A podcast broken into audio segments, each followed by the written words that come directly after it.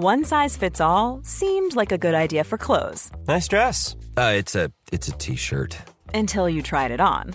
Same goes for your healthcare. That's why United Healthcare offers a variety of flexible, budget friendly coverage for medical, vision, dental, and more. So, whether you're between jobs, coming off a parent's plan, or even missed open enrollment, you can find the plan that fits you best. Find out more about United Healthcare coverage at uh1.com. That's uh1.com. Quality sleep is essential. That's why the Sleep Number Smart Bed is designed for your ever evolving sleep needs. Need a bed that's firmer or softer on either side? Helps you sleep at a comfortable temperature? Sleep Number Smart Beds let you individualize your comfort so you sleep better together. JD Power ranks Sleep Number number 1 in customer satisfaction with mattresses purchased in-store. And now, save 50% on the Sleep Number limited edition Smart Bed for a limited time. For JD Power 2023 award information, visit jdpower.com/awards. Only at a Sleep Number store or sleepnumber.com.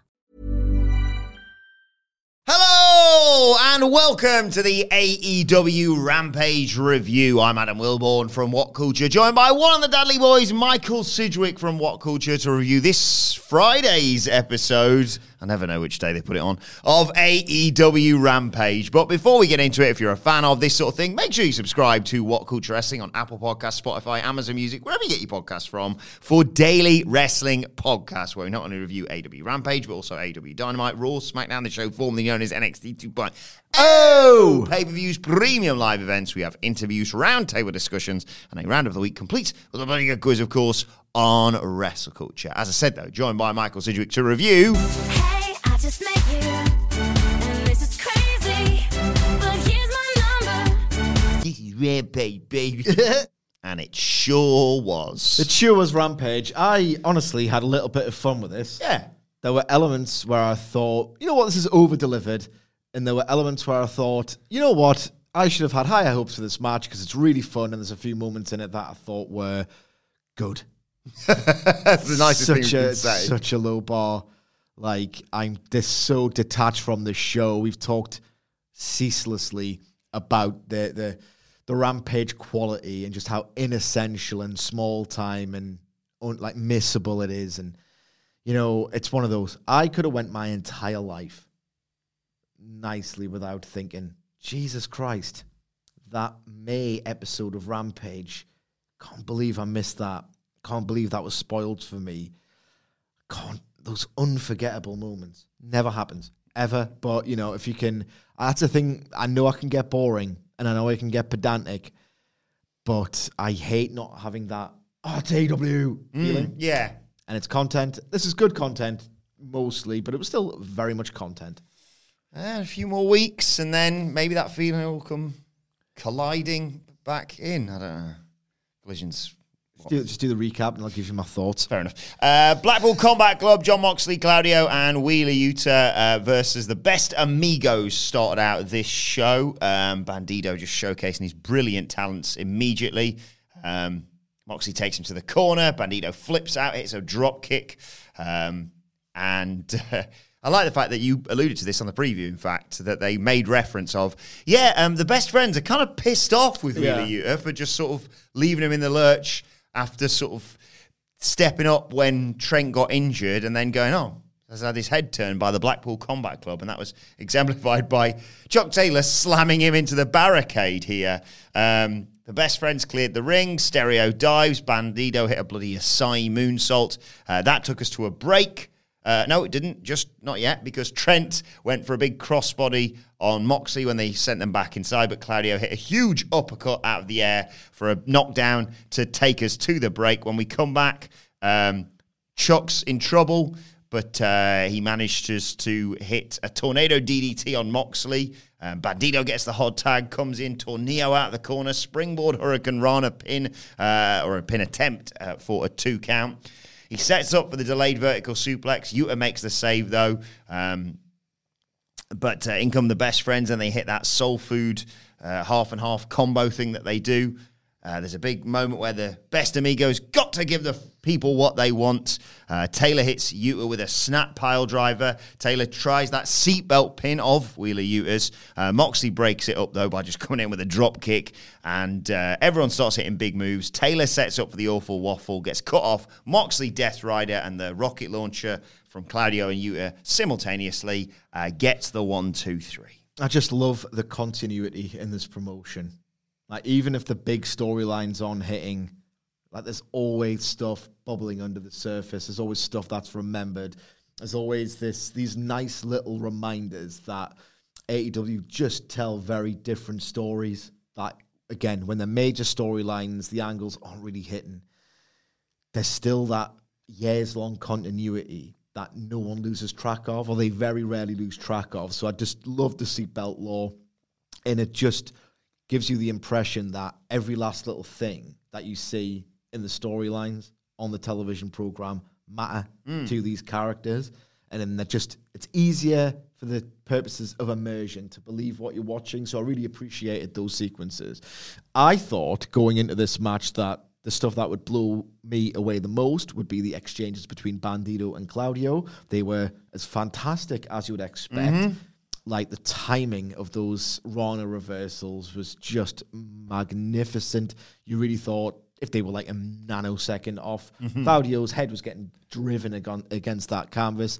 But I loved especially the exchanges between Trent and Wheeler Yuta. Mm. Like they realize as wrestlers and storytellers that they've got this bad blood that again simmers. It's not really emphasized in the narrative, but it matters to them, and they'll never really forget. And they just worked their sequences, the real sense of competitive energy, mm-hmm. as if to say, "All right, you think you're a better wrestler than me, and you think you're going to be a better wrestler um, than me by joining these." Well, I'll tell you what. I will pull the deepest arm drag you've ever seen as a counter, and you never expect it. And I'll fly you across the ring and see how much you can, how little you can learn from me when I do stuff like that to you. So I thought loads of character work, loads of continuity, manifesting in some lovely liquid exchanges. And I tell you one thing that I really loved about this as well, how it all sort of pays off the idea of why Jon Moxley turned heel and the wrestler he is now as a heel, the character and the story he's telling now. Um, so the idea is that in the Texas Death Match, after they were so close throughout their TV program, Hangman Page turned the violence around on Jon Moxley, who tried to do a big um, Bruiser Brody cosplay, this sort of retro macho um, old school type of showing that you're a badass. Wrap the chain around his neck, try to be this big badass. And Hangman Page is like, well, I'll just strangle you then because you're an idiot. Yeah. And you're just trying to cosplay as a badass because you're obsessed with it when you don't know what it really takes anymore. And I love how they developed this, or how Moxley rather developed this when the sequence where Trent hit him with a German, and he did, the, and he did the strong style pop up and defiant raw. Trent hits him with another one. He pops up with a strong style defiant roar, and then realizes, oh, hang on, I've been knocked loopy here, and just falls over. Kyle O'Reilly esque. Yes, it was Kyle O'Reilly esque, and I just love that from a character perspective of this guy is taking shortcuts now. He's being a bully now. He's been exposed as the inferior brawler to Hangman Page in storyline, and now he's like overcompensating, and he's trying to like you know when a football manager is like getting accusations of you're finished, your tactics are all wrong, and you really need to evolve to stay in the game and they just defiantly play 4-4-2 and the long ball and all these things that they know don't work for them anymore, but that's all they know. And that's Moxley doing a pro wrestling version Yeah, of this. He's really like that. trying to embody the badass without really remembering what it is that it takes to be a badass. And I just love the slapstick element of this. Great showing us in a really unique way to Jon Moxley. I had lots and lots of fun with this genuinely throwaway filler, all action, well worked, but nothing you'll remember. But there was just a lot of thought went Yeah. into this, and that's what I love. I, I say this all the time: the thought that goes into a good AEW match, let alone the excellent blow away memorable ones. Like the thought that goes into these, ten, you're on Rampage, ten minutes, put something together, and they really care about Yeah. putting it together. So yeah, I had a lot of time for this, and I enjoyed it. Uh, we got a promo from Kyle Fletcher next, uh, explaining his attack on Orange Cassidy. He says, uh, I was born and raised in bloody Australia, made a name for myself in England via WCPW. He didn't say that. He didn't say that bit. No, I added that. Uh, I won titles in Japan and won titles in the US.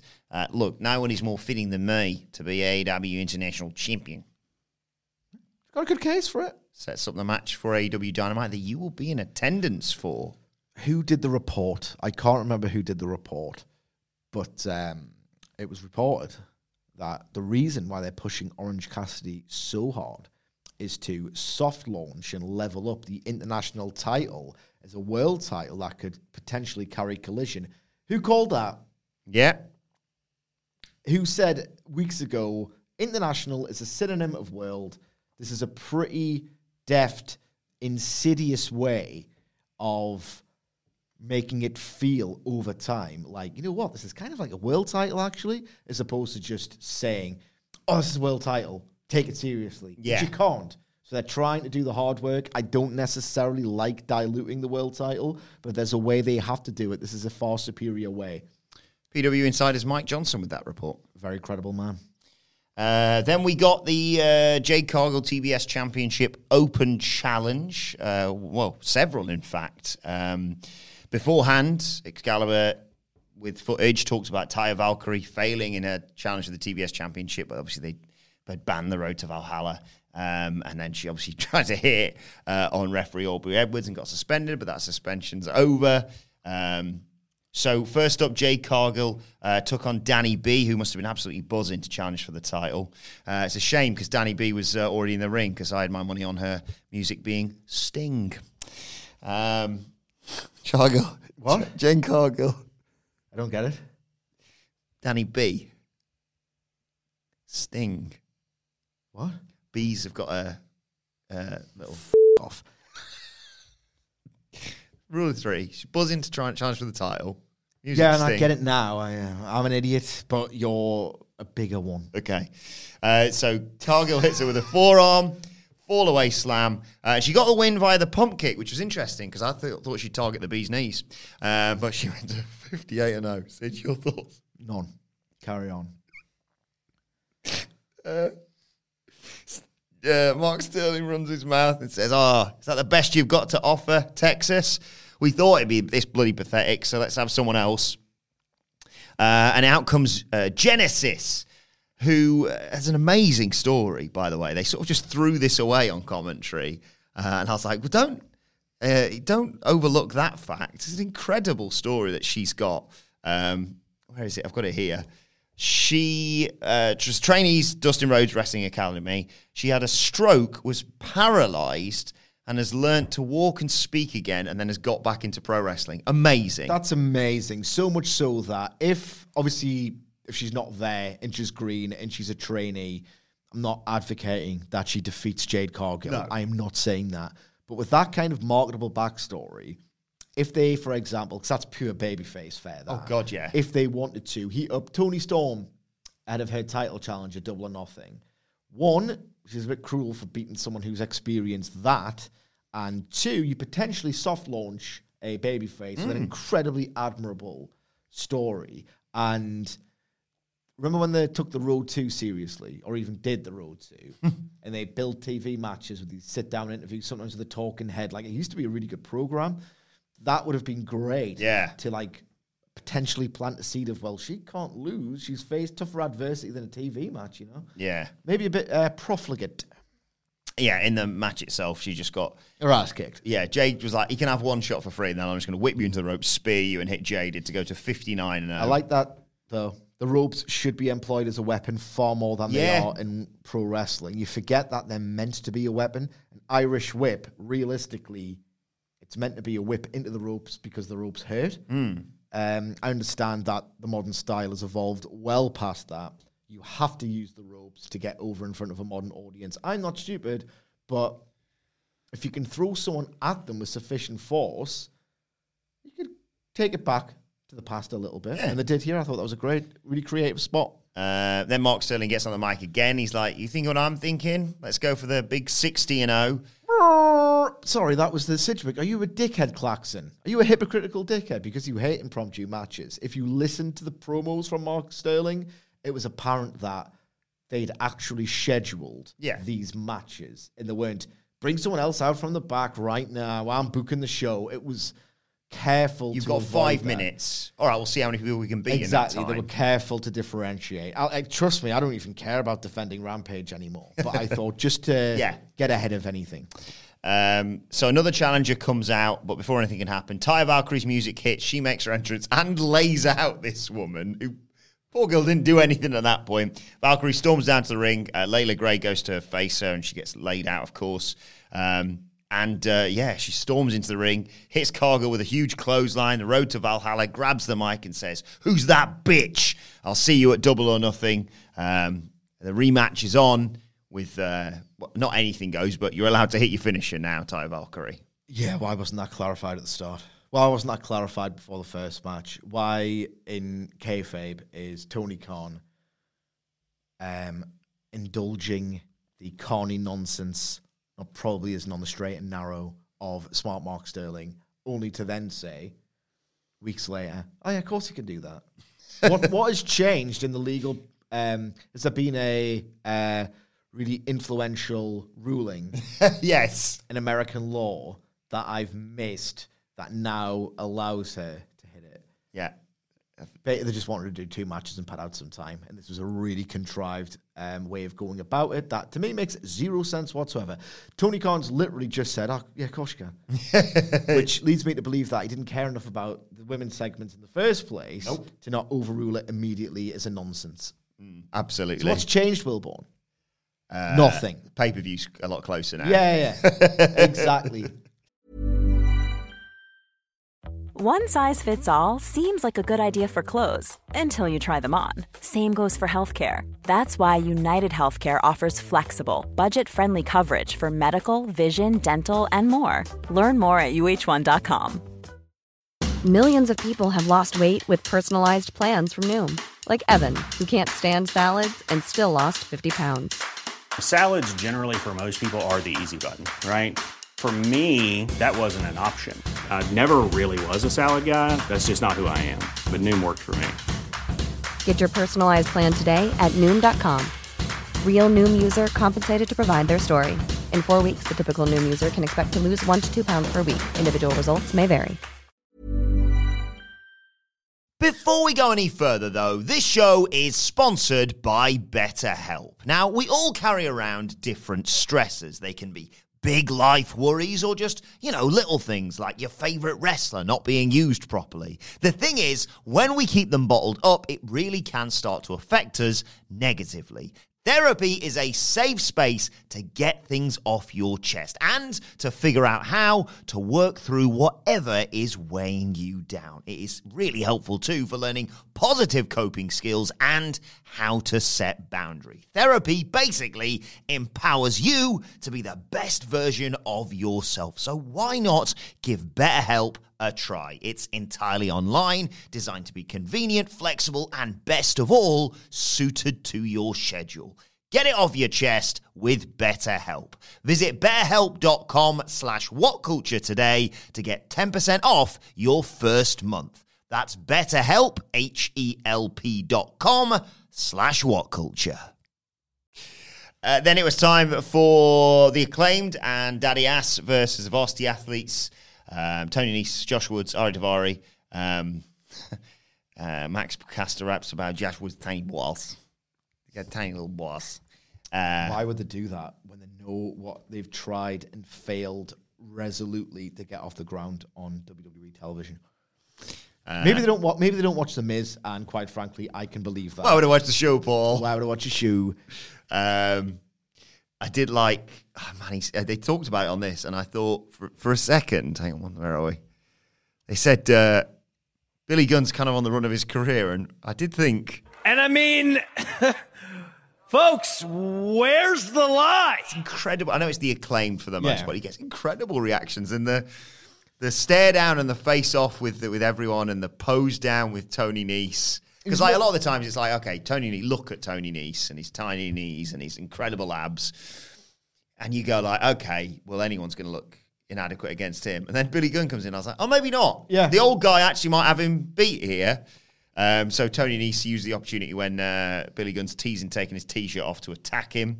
Um, but Gunn fires straight back, side suplex. Um, they hit Scissor Me Timbers. Uh, and everyone, they all scissor for the crowd, but uh, they take too long, and that manages uh, to give varsity athletes time to come back into it and isolate Max Caster to take us to a break. When we come back, he makes his comeback. Uh, uh, Billy Gunn beats down Ariya Daivari at ringside. Bowens runs wild. Top rope leg drop on Tony Nese. He, uh, Josh Woods gets chucked to the outside by Billy Gunn. Uh, they initially don't manage to hit the arrival. Tony Nese avoids it, hits a spin kick to the face. But as he tries to make a comeback, Bowens hits the arrival. Caster hits the mic drop. One, two, three. Aye, it was fine. It was fine. I tell you what, though, between this and the main event, I start to think, you know, the little things still work, and I still pop like a hmm. rube at the little things. Because when this match first started, because my priorities are like this, I said to myself, "What's Billy Gunn wearing a t-shirt? Why wearing a t-shirt? Yeah. you're not one of those wrestlers who has something to hide. If anything, you have something to show off." And then it became apparent why he's going to do it to show up Tony Nese. He was going to do the abs thing, and then for what thirty seconds, uh, Daddy Ass just got the bottom of his t-shirt, started to tease, Ooh. Ooh, ooh, and then decided to take it off. And ah, you got a bigger pop by doing it after that. I'm a simple-minded person when it comes to professional wrestling. I think way too much about it, by my own admission sometimes the magic is as simple as that. I wrote an article, right?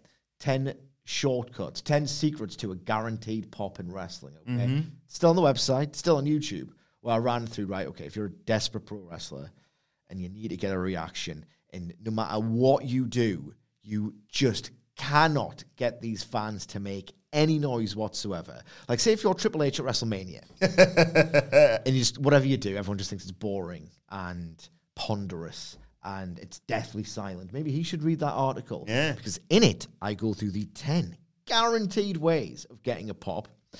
I won't spoil them all now. Go and check it out. I'll watch the video. And one of them is just disrobing, just taking off an article of clothing because the examples I used were Hulk Hogan ripping off the t shirt, Angel Garza just ripping off the pants. Whenever you see someone taking something off, you're like, yeah, take it all off. and now Daddy Ass is in the pantheon mm. of getting over. They do the trios match at the paper, or are they saving it for collision? Or? Carter Yeah. with the rip away flares. It's like, oh, the old Carter's back. Jay White's in trouble. And oh, no, he's not because he's beat him in 15 minutes. Wrestling is so simple. And I realize I'm a massive hypocrite because I like, oh, it's got to be intricate. Every detail's got to matter. Doesn't. Just No. take your clothes off. Saw the the clip doing the rounds again over the weekend of when he just snaps when he gets kicked in the face. And he's Oh, like, "You made me bleed my own blood." Oh my god! Angle of the goddamn year. Oh my One of my God. angles of all time. That. Um, but yeah, do you think they're they're going to do the trios match at the Pape? It's very soon, obviously, and there's already like eight nine matches on there, or is it something that maybe? I think there's a just a poor journalism here. I do genuinely think there's a the trios match for set for Dynamite, if I'm not mistaken. For Yeah, and they'll do a challenge there. It's House of Black versus Metalik, AR Fox, That's and it. Blake Christian. Yeah. remember him from NXT. We Oh, won't get the chance to run through this on the preview. got to see him live in Ring of Honor. He's great. Can you remember very, very early in NXT 2.0? Yeah, What Blake Christian was going to be? he's going to be a superhero. Yes. So we- we'll go through this now. I would have saved it for the preview, but we're not together. Blake Christian, the former, what's his name in the Fed?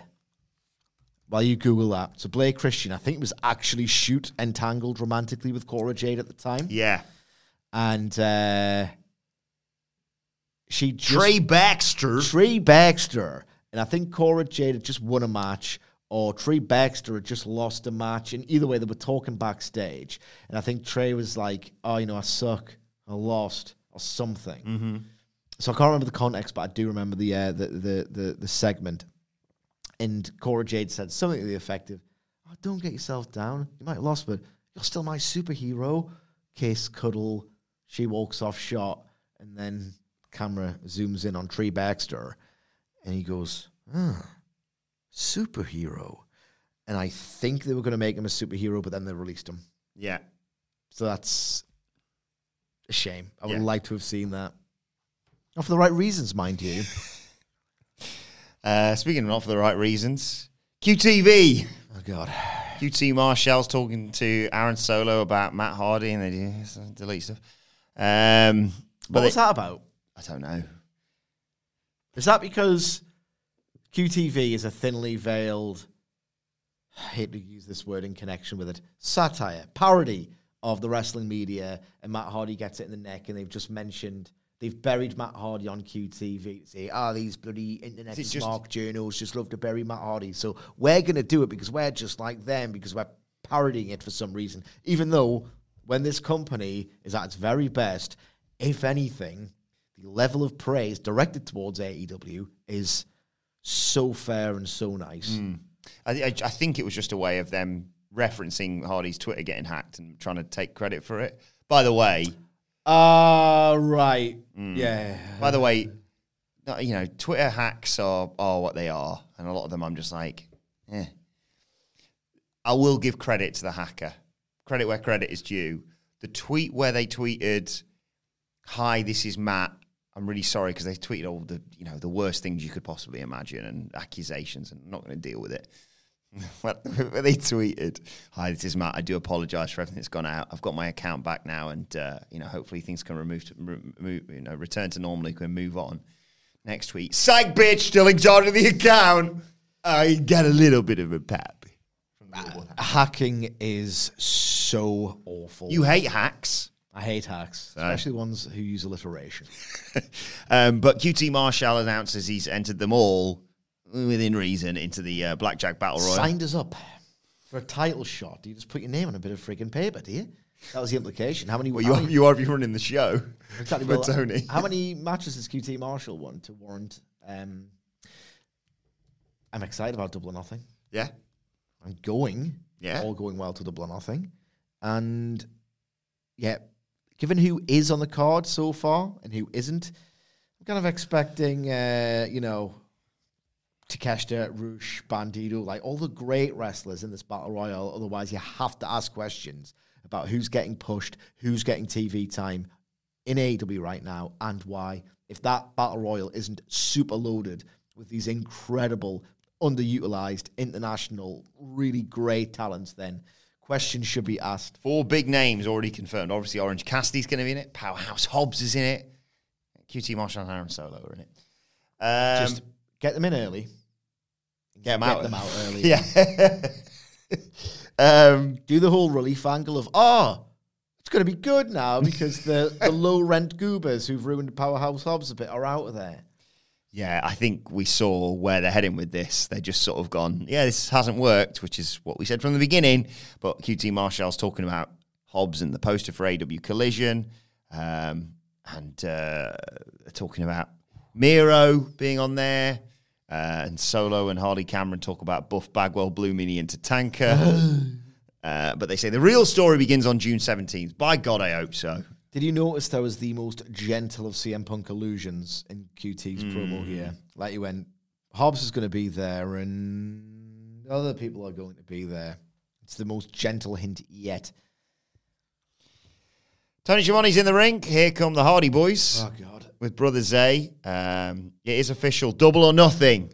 The three of them against the Guns Why? and Ethan Page, where the stipulation being uh, if Team Hardy wins, then they're going to get control of Ethan Page's contract, which really would be poetic justice.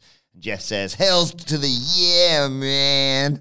oh god That's verbatim, that. nah Uh, out comes Ethan. he sounded worse than you somehow Yeah, Ethan Page comes out to the stage and says, Look, this has been going on for. Says this has been going on for far too long. And I mean, folks, where's the lie? This is the second week in a row where they've apologized for.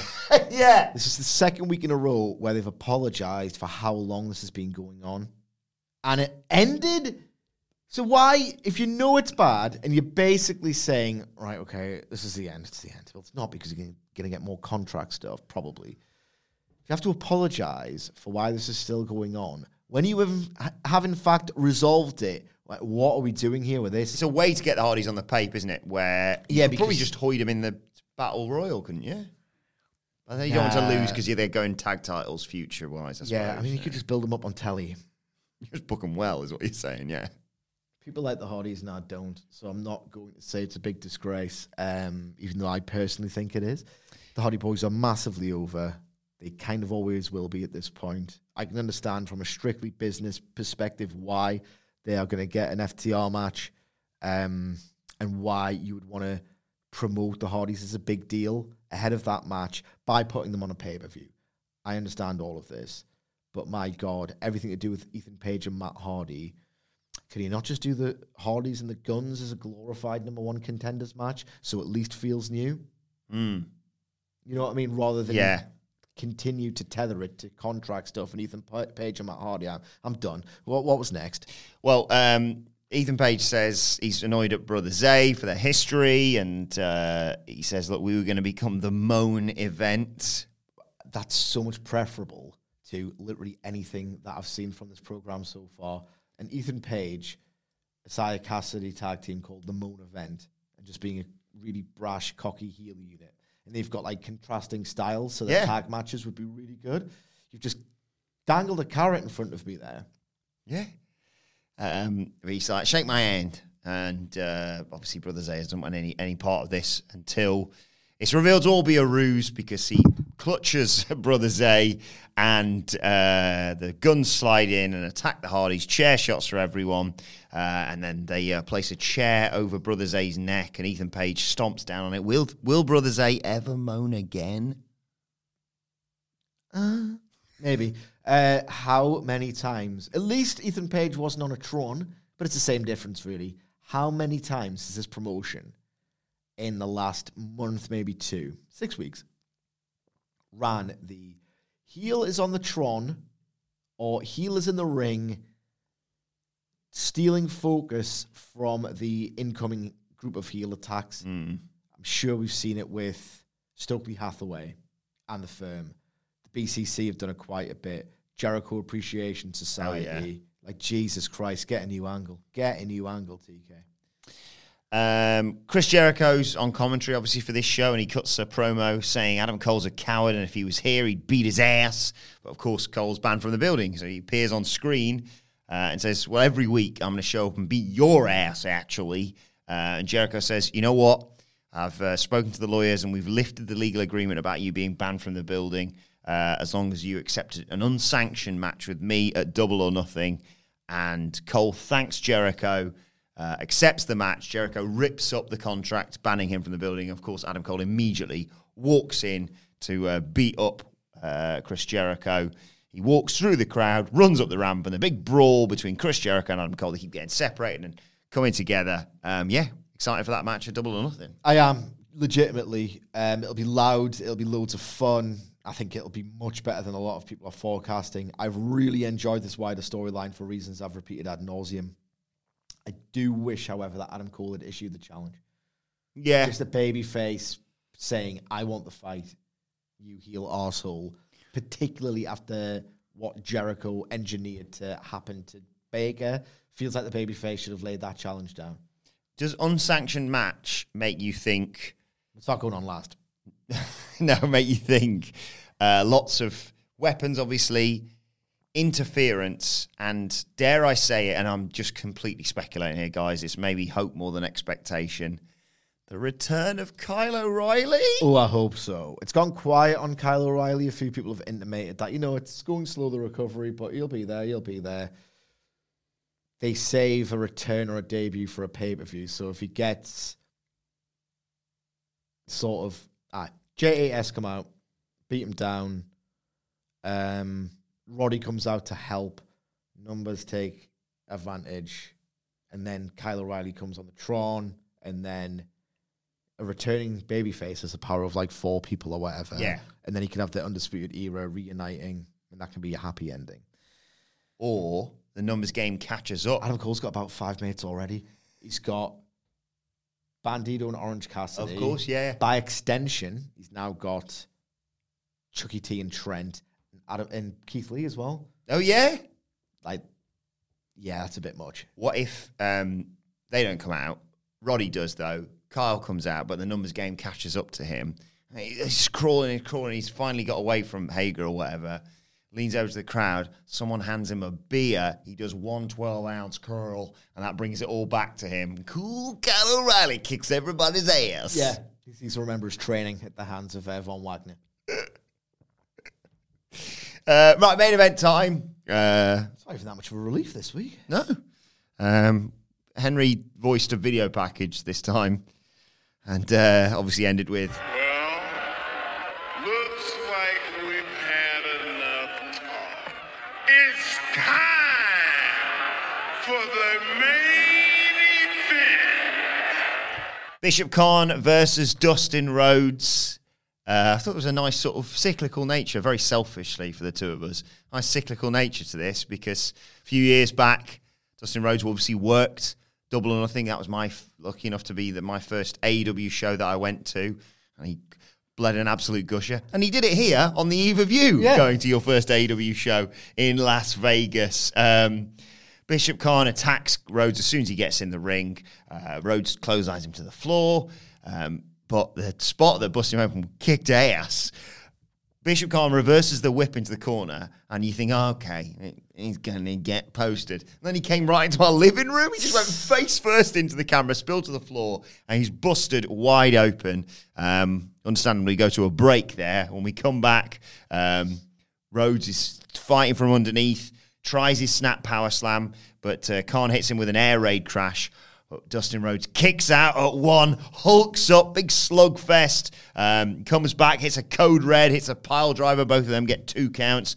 Bishop Kaun hits a shotgun drop kick, misses the corner charge though. Uh, Rhodes hits the bulldog. Final reckoning. One, two, three. Dustin Rhodes gets the victory, but well, actually, let's talk about the match and then we'll talk about the post match. I really like this. Yeah. So much more than I was expecting. I'm trying not to be reductive about this, but there's very little to analyze, I guess, because it's a feeling that very few people can conjure, and one of them is Dustin Rhodes. So if you haven't watched Rampage, don't blame you. If you want to reduce this to the sum of its parts, you get a really methodical, slow beat down, get some color, struggles some more, fires up, trash talk, Cowboys last stand, and kicks ass. Yeah. It sounds so basic. And about 95% of other wrestlers would not be able to do it, particularly against a level of wrestler like Bishop Kaun, who is green, very athletic. Yeah, looks the part, Looks yeah. the part. Nowhere near the finished article. And his control spots weren't particularly compelling in and of themselves. But Dustin Rhodes is so timeless. He's so masterful at the little things that he just elevated this match into something into the realm of an overachievement by just timing and emoting and just doing the basics to near perfection. This was so much better than I had any right to be. I was watching Rampage of all shows, hungover at like half six in the morning, and I was fired up Yeah. couldn't I? Dustin Rhodes is a master. This is lovely to see. Um, I hope the style of wrestling never goes away. Why would you throw this away if you can perform it like this? And one of my key thoughts before we get to the post match, which I'll touch on very quickly because it was just obligatory. Um, I want to watch Dustin Rhodes versus Jay White. Ooh, I like that. I really think that he's the heel to get. Mm. I think Dustin Rhodes has said he's retiring this year. If they want to do something big with Jay White, and they do, they didn't sign him to be just a guy. They've booked him to kind of be just a guy, but that's not their intention. I just think they failed at hmm. booking him better. Jay White retiring Dustin Rhodes. I think they'd complement each other wonderfully. I think Jay White's got years left, obviously, and I think their styles and their approaches would mesh brilliantly and create pro wrestling magic. Like really heartbreaking but effective pro wrestling magic. I'm going to tweet that later. Good, I like that. Um, but yeah, the post match was about the uh, Swerve and Keith Lee saga continuing because in comes Brian Cage, power bombs Dustin Rhodes. Swerve comes down to the ring in his own inimitable style, smiles at this beatdown. But here comes Keith Lee to looks say, j- j- jacked as well. yeah, that pose at the end. I was just looking at his body. um, but here comes here comes Keith Lee.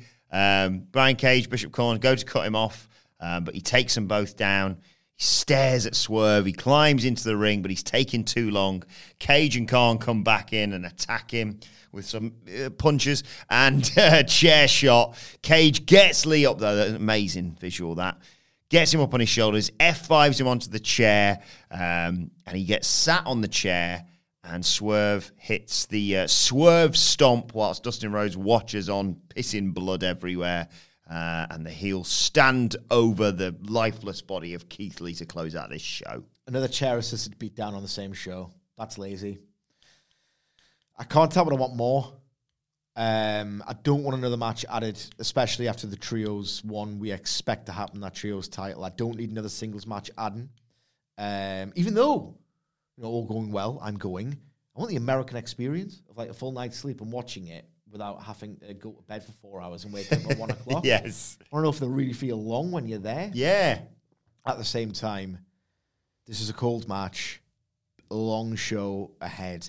Maybe a lot of the players get like I would take Cage, Rhodes, Lee, and Swerve. Those four in the um, Blackjack Battle Royal.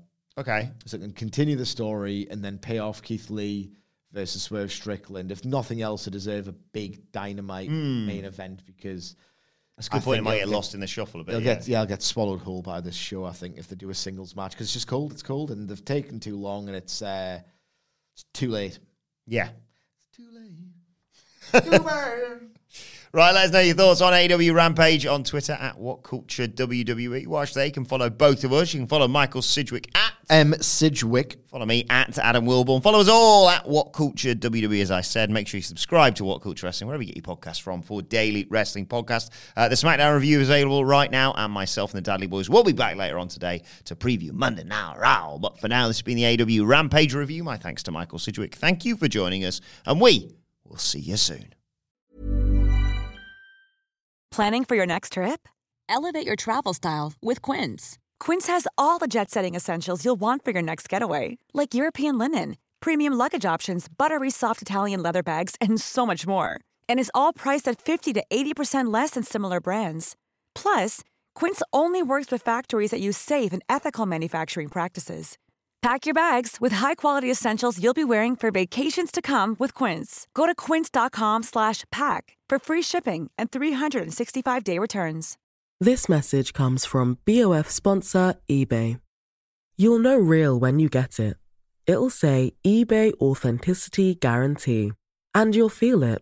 Maybe it's a head turning handbag, a watch that says it all, jewelry that makes you look like the gem, or sneakers and streetwear so fresh every step feels fly. eBay gets it. So look for the blue check mark next to that thing you love and be confident that every inch, stitch, sole, and logo is checked by experts. With eBay Authenticity Guarantee, you can trust that feeling of real is always in reach. Ensure your next purchase is the real deal. Visit eBay.com for terms.